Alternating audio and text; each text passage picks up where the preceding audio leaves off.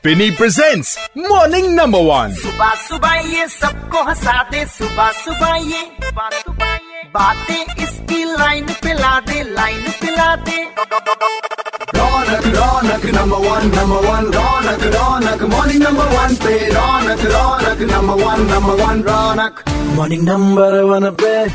नमस्ते, मैं हूँ रौनक, सुन रहे हैं आप सुपर हिट्स 93.5 रेड एफएम और दिल्ली में monkeypox monkeypox monkeypox ने दस्तक दे दी है। पहला केस दिल्ली में 24 जुलाई को आया और जिनको ये हुआ है मंकी पॉक्स बोले तो इन मरीज़ साहब की उम्र 34 साल है। अभी एलएनजेपी हॉस्पिटल में एडमिट है और उसी हॉस्पिटल के medical director doctor Suresh Kumar ji, sir नमस्ते बोलते हुए आपका रेड एफएम पर स्वागत कर रहा हूँ। आप हमारे साथ जुड़ गए thank you very much sir ये बताइए, क्या है ये मंकी पॉक्स और दिल्ली में भी पहला केस मिल गया?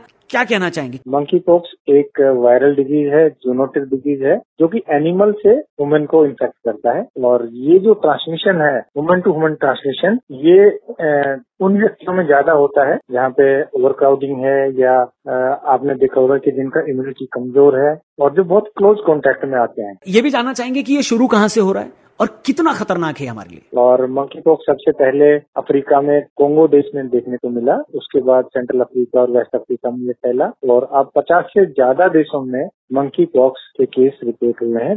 डब्ल्यूएचओ ने कहा है कि ये एक इमरजेंसी सिचुएशन है और ज़्यादा से ज़्यादा हमें सावधानी बरतनी चाहिए मंकी पॉक्स को लेकर के। तो इसके केसेस अभी तक अ, भारतवर्ष में चार केसेस सामने आए हैं। तीन केरला में और एक पहला मामला आज दिल्ली में देखने को मिला है जो कि हमारे हॉस्पिटल में लोकनायक में एडमिट है।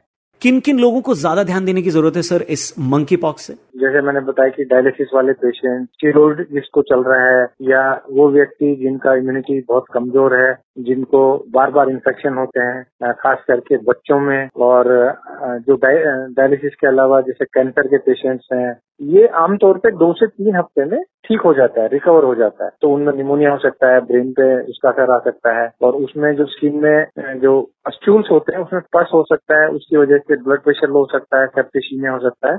और कॉम्प्लिकेशन हो सकती है thank you thank you very much doctor Suresh हमसे बात करने के लिए doctor Suresh Kumar LNJP hospital के मेडिकल डायरेक्टर और दिल्ली में 24 जुलाई बोले तो कल पहला केस सामने आया मंकी पॉक्स का सावधान रहिएगा इससे और सर ने जो बताया उन बातों पर थोड़ा सा गौर करिएगा 93.5 रेड एफएम बजाता रहो Brought to you by Spinny. Buy, sell or exchange your car. Spinny is on your side. Download the Spinny app.